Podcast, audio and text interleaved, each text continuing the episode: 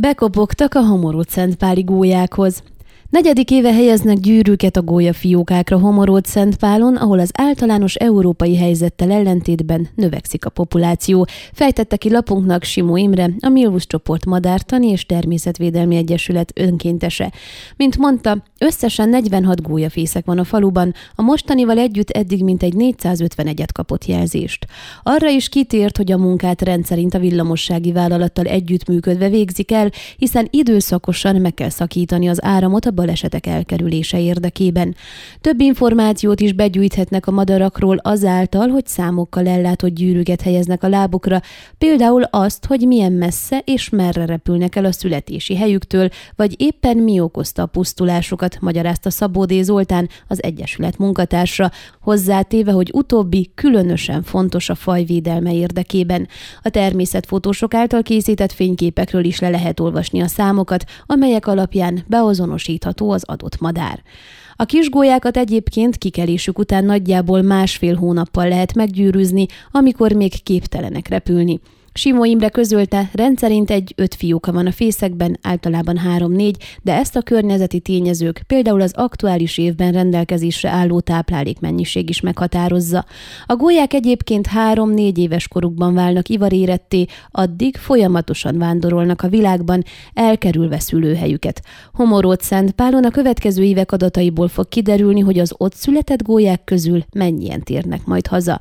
A fészkek vizsgálata során ki nem kelt, már megromlott tojásokat is találtak a szakemberek, amelyeket eltávolítottak onnan.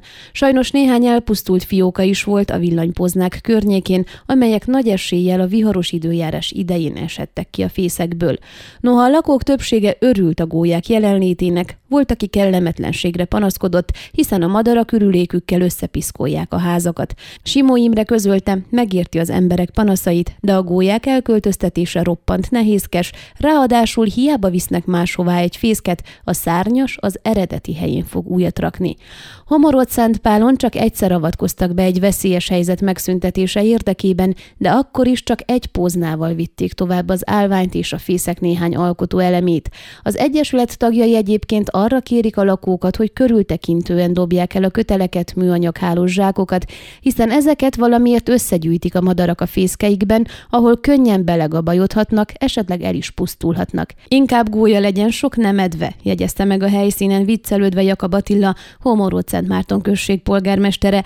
Rámutatott, tisztában van a lakók által említett kellemetlenségekkel, ő mégis inkább pozitívumnak tartja a madarak jelenlétét.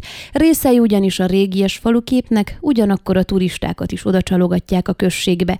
Terveik között szerepel egyébként, hogy kamerát helyezzenek el az egyik fészekben, és élőben közvetítsék a történéseket az internet interneten keresztül.